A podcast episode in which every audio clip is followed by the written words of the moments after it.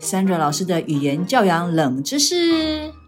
你知道 Phonics 是十七世纪由数学家也是哲学家的法国人帕斯卡发明的吗？这个系统呢，让孩子可以针对不熟悉或不认识的字发出声音。到了十八世纪，高立德和赫拉斯曼两位美国教育家提出了 Whole Word Method，认识每个字的样貌和意思来做阅读。许多美国或英国的研究发现，Whole Word Method 比较适合阅读初期，而 Phonics 的系统呢，是对孩子阅读长期来看是比较有效的方式哦。